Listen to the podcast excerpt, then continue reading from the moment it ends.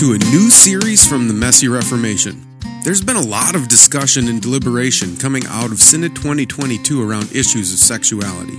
Much of the discussion has focused on whether the decisions made were good or bad, helpful or hurtful. However, Synod made some other declarations that we need to pay attention to. Synod repeatedly encouraged churches throughout the CRC to start having discussions about what it looks like to do pastoral care with those who are sexually struggling. Synod stated that the Human Sexuality Report offered sound introductory guidance for churches that should serve as conversation starters on how to best do pastoral care in these circumstances. Synod also stated that continuing conversation around pastoral care might have a powerful influence on elements of congregational life, such as gospel preaching, faith formation, the diaconate, our missional calling, the sacraments, and church discipline. With these strong encouragements from Synod for continued conversation on the topic of pastoral care for the sexually struggling, the Messy Reformation has decided to begin having some of those conversations, and we plan on dropping these episodes every Wednesday evening. We want to state right away at the beginning of each episode that we view these conversations as the beginning of a conversation. There's no way we can comprehensively discuss every element of pastoral care in such a small period of time. However, we want to start having the conversation and build from here. It's also important to remember that conversations go both ways. We don't want these conversations to remain between the people on the podcast. We want you to get involved as well. As you're listening to these conversations, we would love for you to be in conversation with us. We'd love for you to write down any questions, concerns, or pushback you may have, or anything you really loved about each episode. Then send that feedback to us at themessyreformation at gmail.com. We'll use your feedback to help us build future episodes to further answer your questions and concerns and then further the conversation. We're really excited about the opportunity to begin moving this conversation forward in a way that equips the saints, builds up the church, and brings glory and honor to God. So, get your pens and journals and enjoy the next conversation in our series, Pastoral Care for the Sexually Struggling.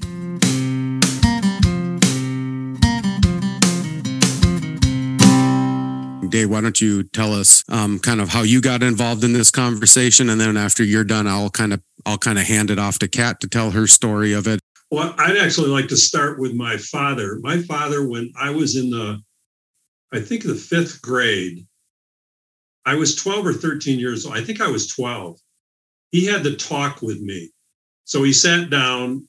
All the all the girls were gone my mother was gone, so it was just me and dad at home. And of course, that was arranged. But he said, We're going to talk about sexuality. And he seemed to know enough to have a piece of paper in front of us, and he was drawing stick figures. I mean, not like anatomically correct or anything, but like person A and person B, and this is male and female. The reason yeah, I think he did that is that I, my eyes could be on the paper then instead of like looking at my dad when he's talking to me about this stuff. And he spent probably an hour with me. You know, mm-hmm. here's here's how God made bodies. This is what male and female means. Here's what you're going to start feeling. Maybe already have. Um, I thought everybody's dad did this, and I found out mm-hmm. almost nobody's dad does this.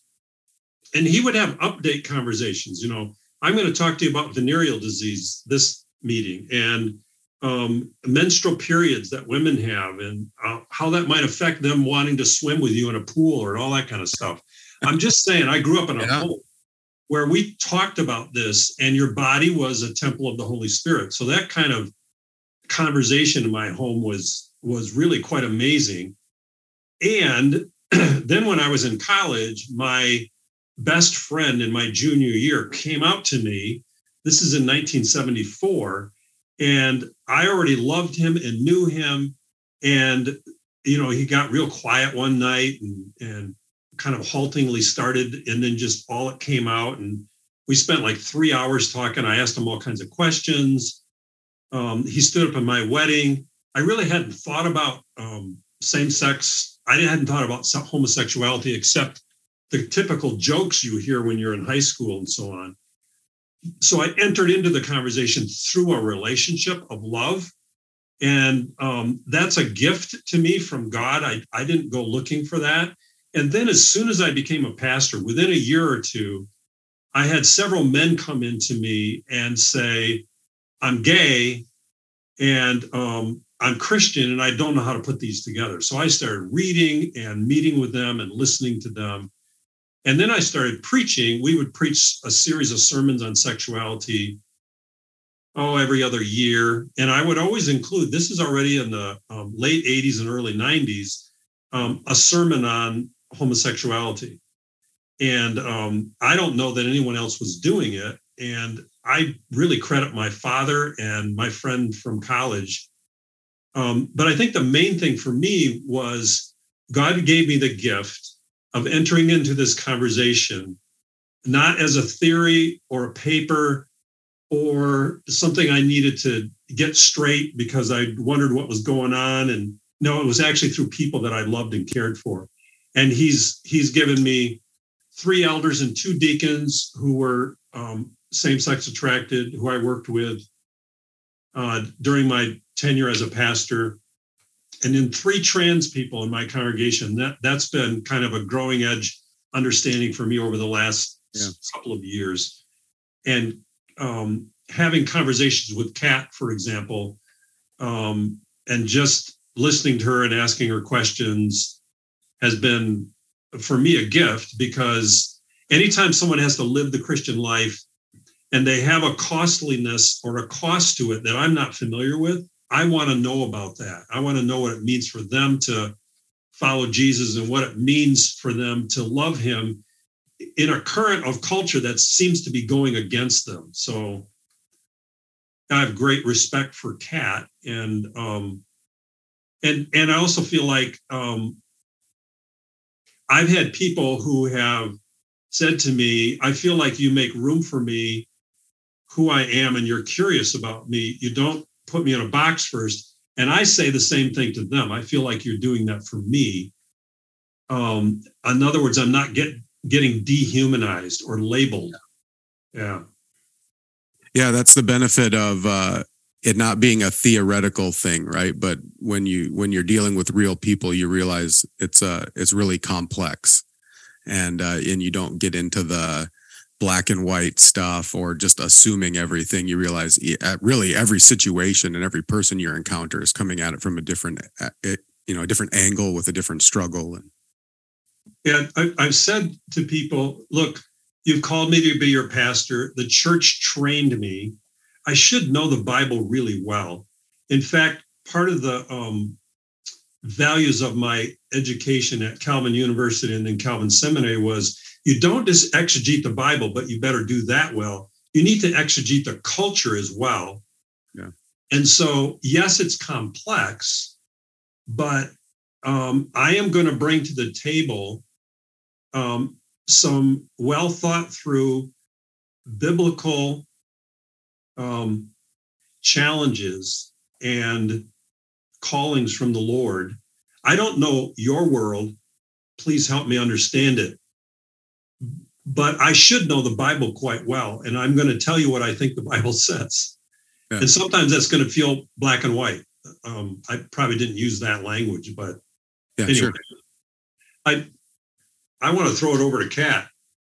Yeah, Kat, why don't you uh, kind of give us your story of how you um, kind of got into these kind of conversations?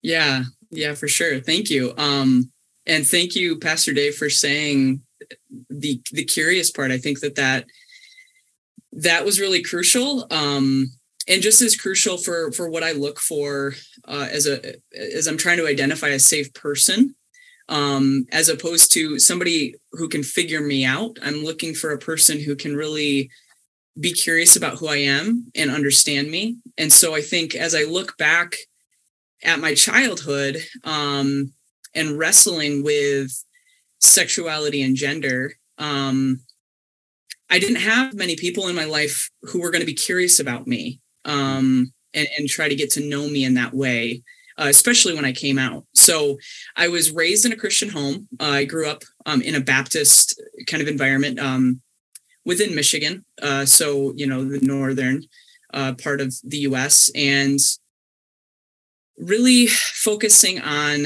um, what it means to follow God uh, and how to follow the law uh, and and what type of person he really wants you to be, and not really about how he wants to know you um, and how he wants this intimate relationship with you. Um, so that was kind of a missing piece for me growing up when it when it comes to my context about how who Jesus was and how how do I facilitate that relationship. Um, so from a young age, I always felt just a little bit different. Um, I was always a, a tomboy, um, so biologically uh, born female, and but always felt and gravitated toward boy things, um, whether that was with dress or playing with them at recess and playing football and basketball and stuff like that. And so I was very athletic, and um, I just kind of started being me, uh, trying to figure out who that was. And it wasn't until, you know, middle school and then high school that you're really starting to figure out. I don't think I'm talking about boys the way that most of my peers are talking about boys um, and things like that. And so, um, yeah, I went off to college on a, a basketball scholarship and really left church um, behind me and really used that time to okay, who am I? Uh, and and really figuring that out um, because I, I really didn't see myself as the Christian type. Uh, nobody was talking about the LGBT community. Um, I was discovering that I was so different and I didn't seemingly have a place at the table. And so I just kind of concluded that I wasn't the Christian type um, and also wasn't very feminine. And within the throes of like purity culture and purity movement of understanding what it is to be feminine um, in a godly way. And I concluded that I was not very feminine. Therefore, I must be dishonoring God by not embracing this femininity and not wanting to. Um, and so that those types of things kind of you know led me to my own conclusion that I wasn't I wasn't the Christian type. And so as I'm at college, um, I find myself in a same sex relationship. Uh, this this woman felt the same way um, that I felt about her, which I thought would never happen. Um, and so we started uh, kind of a secret relationship, but but quickly kind of came out and was out on on the college campus. Um, was outed to my parents. Um, I wasn't I wasn't really ready to be out. I didn't really know what was going on with me. Um, and so was outed to my parents, and all of a sudden I have all of this stuff that I have to start immediately unpacking. And so to me, from what I was not hearing in the church, meaning LGBT education or how we feel about the people who are LGBT, it was always a conversation about those people out there, hmm. which is kind of why it was surprising to me that I was gay. Um, because I was like, I thought that you would know right? Like you it's it's a conscious decision or decisions that you make along the way that all of a sudden lead you to this place that now you're twisting sexuality. And so it was to kind of my surprise that i didn't seemingly try to twist anything. I just was that. Um and so the silence and then also uh hearing and seeing the picketing and everything like that that was kind of happening at that time um you know like just just really hard, horrible things. Uh, God made Adam and Eve, not Adam and Steve. God hates fags, things like that. I probably I, I thought that my church didn't necessarily align with the picketers, but they weren't saying what parts and how much they disagreed with the picketers. And so that wasn't really clear to me. Uh, so it felt more and more like I didn't really have a place to belong. So I start dating um, and really try to get the needs of my soul and my heart met through women and through relationships and women seeing me desiring who i am because i had this this deep need for intimacy. Um, and i didn't understand that god actually one wanted to fill that and that he could. So as i'm dating i you know i'm jumping from relationship to relationship. I find myself into a, like a three and a half year relationship. I started thinking about marriage and what i wanted marriage to be, um, what I saw our life like. And I always saw church as a part of that. Um, I felt that there was something true about this Jesus guy. I just couldn't really place it. And maybe, maybe he didn't work out for me, but he would work out for my wife and maybe my kids.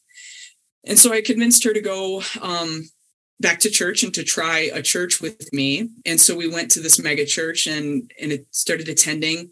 Um, and I found myself like really locked up when I would go in. Uh, was really just a ton of fear that I was walking in with. Like, do they think that I'm a guy? Um, because I was at some times like a lot of the time passing. I know we haven't really talked about the gender piece yet, but passing as male. And so I didn't know, yeah, if people knew if we were two women together or what all of that was like, um, as well as just being in the church and, and what do they believe? I don't, you know, I don't know. So keep going. And there was this particular song that hit me on a particular Sunday um, where the singer was just talking about um, and calling out all this fear that I was living in. Hmm. Um, so like just just calling it out, like proclaiming it over me. You are no longer a slave to fear, but you are a child of God. And describing how he uh, my desire to unravel my soul to just how tired I was. I was so tired of trying to get the needs of my heart met, of trying to be strong, of trying to keep everything together. Um, and that's kind of when I I was um, waking up to this other piece of my experience. So sexuality, but before then, I really didn't have any language for somebody who struggled with gender identity, and so uh, in that kind of moment, I'm getting hit with you are fearful of bathrooms like public bathrooms that that isn't just a thing that you don't like because who likes public restrooms anyway? But you know you are you're terrified of going into the women's room because you feel like you are an imposter um, you don't feel like you fit. I feel like i was going into the wrong room. I would i would wait it out. I would wait till i felt like everybody had cleared that that's that um you know the women's room. I would wait. I, I wouldn't drink coffee on the way to church. I would monitor my liquid intake because i was so afraid of not necessarily not treatment of going in the men's room but what would people say as they seemingly see this this teenage boy or younger looking boy trying to jet into the bathroom and so that's when it started to kind of hit me that like there was something deeper going on with my gender is that mm-hmm. that i felt more male I, I and I always had wanted to be male. And then I'm starting to wake up the fact that, like, okay, in the relationships that I have, I'm actually much more comfortable being the guy and it, and being called. I could never use the term lesbian because uh, I didn't feel that was too feminine of a word. Um, mm. So I always said that I was gay, and those types of things just all of a sudden started to click in my mind. And so now, as I'm kind of becoming a Christian, I'm opening up to maybe God and like what he I'm like, okay, I've tried for 10 years to run my own life. What do you have? You know, do, do you have something different for me? Because I'm tired and I'm hungry and I'm needy and I'm thirsty and I'm depleted, like all of these things. And so I'm like, I'm ready to actually know who are you? Are you real? Are you even there? So I found a smaller church environment. Um, my cousin was the the drummer there, and I asked him if I could go to church with him. He said absolutely, like he was so excited to, to have me come along. And I started attending and had a another kind of radical experience where I just was like every Sunday I was just weeping and crying. I, I was just getting flooded with the love of God. And he felt so tender and kind and welcoming and inviting and so I keep attending. And one particular Sunday, a woman came up to me uh, after after the service, and she looked kind of nervous and um, said, "Hey, sometimes I, I see that you you come in late, and sometimes you don't have anybody to sit with, but you can always sit with me and my family. Hmm. Um, I have two little daughters over there, and and you you're welcome. I will save a seat for you." And so I I kind of did this internal eye roll of like, okay, good Christian, girl, woman, you know, like you invited me to come sit with you and now it's awkward. So I probably won't ever take you up on that. But, uh, you know, I was, I did notice that her boldness to do that. And I'm like, that must have been really hard to like generate a conversation out of thin air. And so, um, I was like, you're at church, make an effort. uh, so you know, she asked me what I did for work, and I told her, and she said, um, I, I asked her, you know, back, what do you do? And she said, well, my husband and I have a ministry, and we're working to bridge the gap between the LGBTQ community and the church. Hmm. I was floored. When I left the church in 2007, nobody was talking about LGBT anything, let alone bridging any gaps or bridging yeah. anything. So I was, I felt so seen in that moment and not by her. I felt seen by God that you've got to be kidding me. You put me in this church, this one, and so i immediately forgot the name of her of her ministry of who she was. And so i just kind of continued on living my life. And I, I was seeing a counselor as i had recently um, come out as trans. And um, what felt okay with actually identifying that way. And dysphoria just started ramping up um, and i was i was getting to the point where i was like i need to make a decision of how i'm going to live my the rest of my life. Um, am, is it going to be God? And am I, you know, I was kind of doing that anyway. I was figuring out what is, who is he really?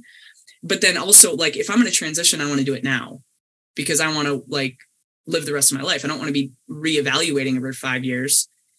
And so, as I was meeting with a counselor who is a secular counselor, um, I'm telling her about this dysphoria that I didn't really understand and know, but I had had it like I found out like I had it my whole life. And she kind of her response in this distress that I was bringing to her was, let me know when you're ready to transition and I will get you hooked up with the right people. Like I'll refer you to the right people so that we can get you started on hormones and transitioning.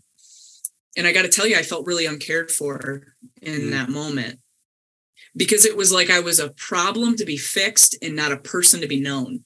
Like we weren't going through my my my perception of masculinity and femininity. We weren't talking through my warped sense of sexuality. I, I didn't I didn't need any help to to know that that was warped of how I was objectifying and all of these different things that I knew were just so broken.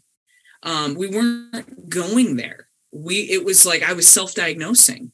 Hmm. And I was like, no, I want to I want to know if this is the best road for me. And so it was just really seemingly uh, you know and i'm sure that we would have done other things so i'm not trying to like write that off completely. I think that there's there's good things that, that would have probably happened in exploring that but by the grace of god he just was like come to me. Hmm. and that's when i remember Laurie um Laurie Krieg and uh, i reached out to her and i said i'm tired of hearing what the world has to say about my gender. I'm tired about hearing what like conservatives, for lack of a better term, or my parents have to say about my gender identity. What does God think about me? Who does he say that I am? And what does he even think about me? Is he going to condemn me or I'm ready to to finally unpack everything and I'm ready to actually listen here. And so her response was, you know, to what does God think about me was I don't know but I'm willing to walk with you as we figure that out. And so she began discipling me and mentoring me and unveiling who Jesus is and how he saw me. Um, and that was, yeah, like five or six years ago. And I've just been on this this journey and this road um, with God and understanding how he sees me and how he's uniquely and individually created me to be who I am. Yeah. Well, praise God. That's a it's a great story, Kat. I appreciate that. And you know, I think as I was as I was listening, you know, just some of the the similarities between what you were saying and Dave was saying. Um, you know, when she said she didn't try to come up with an answer, like you weren't saying, "What does God know about this issue?" You were like, "What does how, what does God have to say about me?" Like who I am, and she's like, "Well, let's figure that out together." And uh, I think that's a really, that takes a lot of humility because I think, um, mm. you know, I, I, had told you coming into this, we have a lot of uh, you know more conservative people listening to this and i feel like most of us or them whatever you want to say they they feel this tension to like i gotta have an answer and i gotta have it now rather than just saying let's just talk and let's try to figure out and, and have a conversation get to know one another and uh, and have that that you had talked about that curiosity um, being a really being a really important important thing